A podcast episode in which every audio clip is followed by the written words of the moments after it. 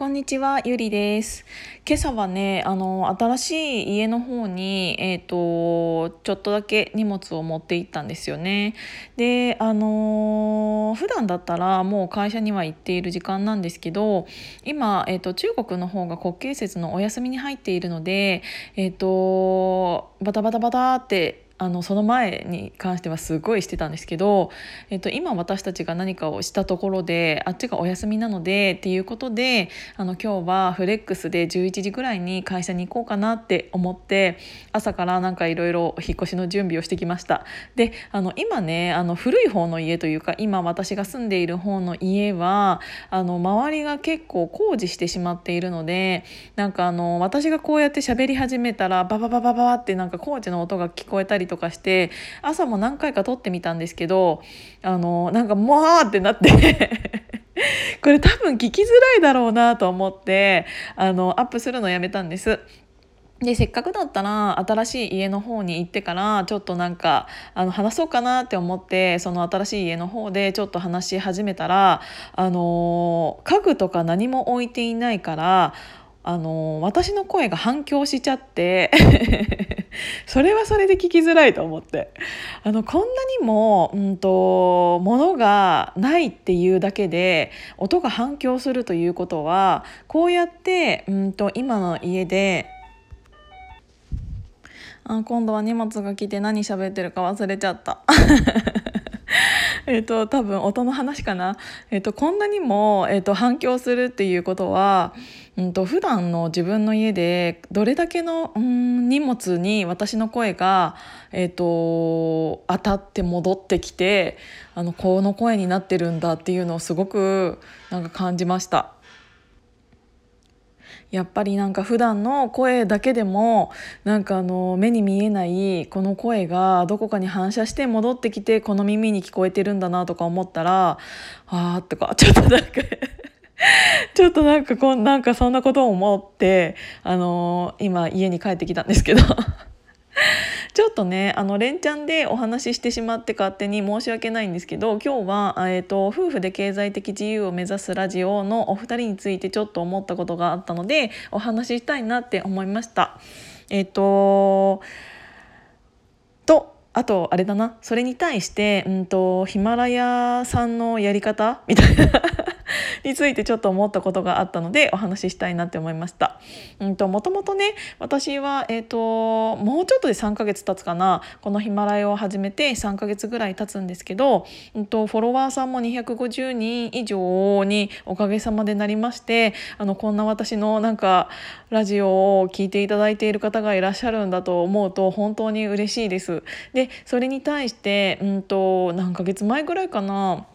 うんとお二人がその私のラジオにコメントしていただいたことをきっかけで私も、えーと、お二人のラジオを聞き始めたんですけど、うんと、数日前に、えーと、奥さんの方のメスシーサーさんが、えーと、このヒマラヤさんでちょっと心が病んでますじゃないけどなんかだあ、うん、ちょっとダウンしてますみたいなお話をされた時の、えー、とコメント数っていうのがすごくいっぱいあったんですよ。でそれが私はすごいなと思っていてであのなんかそのフォロワーの人数とかに関してはあの私の方が人数が多いにもかかわらずず、うんと、その人数でコメントをいただいている数っていうのがすごく多いなって感じました。でそれがさすがだなって思ったのがやっぱりそのお二人が毎日毎日やられているていることってうんと1対100じゃなくて本当に1対1を100回やられている方たちなんだろうなって思いましたその私がお二人のラジオを聴き始めたきっかけ自体もやっぱり私のラジオを見つけてくださってコメントいただいてっていうのが始まりだったのででお二人の、えーと、そのフォローをするとねでそのそのフォローをした人たちが誰に対してコメントをしたかっていうのが見れるようになってるんですよこのアプリがね。でそういうのを見ていると本当にたくさんさんの方々にコメントされているから、えー、と聞かないとコメントってできないじゃないですか。でちゃんと聞いてコメントしてっていうので本当に何て言うんだろう一人対一人の、うんと、やり取りをされているからこそえーと、お二人のラジオのファンっていうのがどんどん増えてきてあのラジオのファンというかきっとお二人のファンになるんだろうなって思いました。なんか私はちょっと前に初めて、えーと、と Zoom でお二人の姿と ピピちゃん 娘さんの、えー、と姿を拝見させていただいたんですけどうんと、それまでは本当に声だけのやり取りっていうのがメインだったんですけどね。なんかそういうのとかってあの何て言うんだろうな。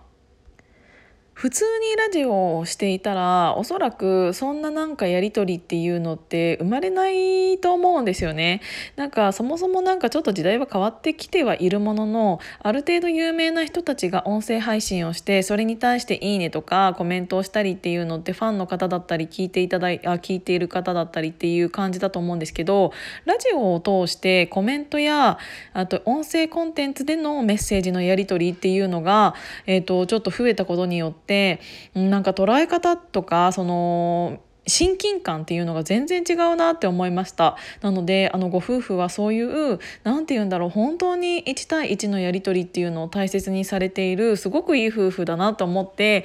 もうなんか勉強させていただきますって思って。でそれってなんかヒマラヤと、うん、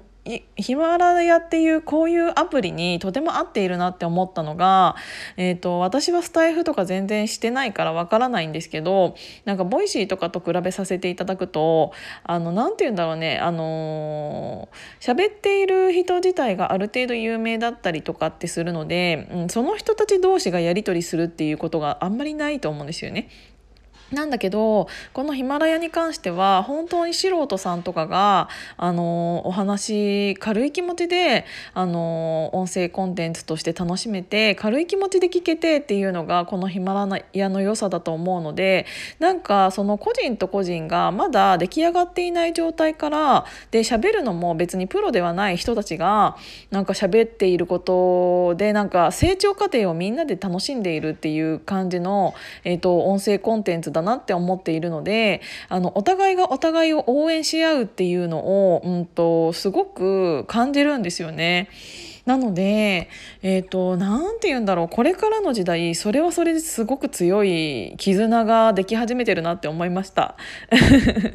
なんかこのさ、うんと、こういうものがなければ、普通に自分が会社行って仕事して、で、会社に行ったら自分はプロなわけじゃないですかってなったら、もうできて当たり前なんですよね。でも、その仕事とは別のところで、こういう SNS で何かをやりたい人たちが、えっ、ー、と、一つのアプリにたどり着いて、そのアプリで何かを発信してみるっていうことをチャレンジしているっていう状態私も含めて皆さんそうだと思いますしそういうなんかチャレンジしている人たちの音声コンテンツってそれはそれで他では聞けないとても大切なことなんじゃないかなって思いました。で何か成功しているわけじゃなくって手探り状態だからこそこの人たちの応援をしたいとかこの人たちと関わりたいとかが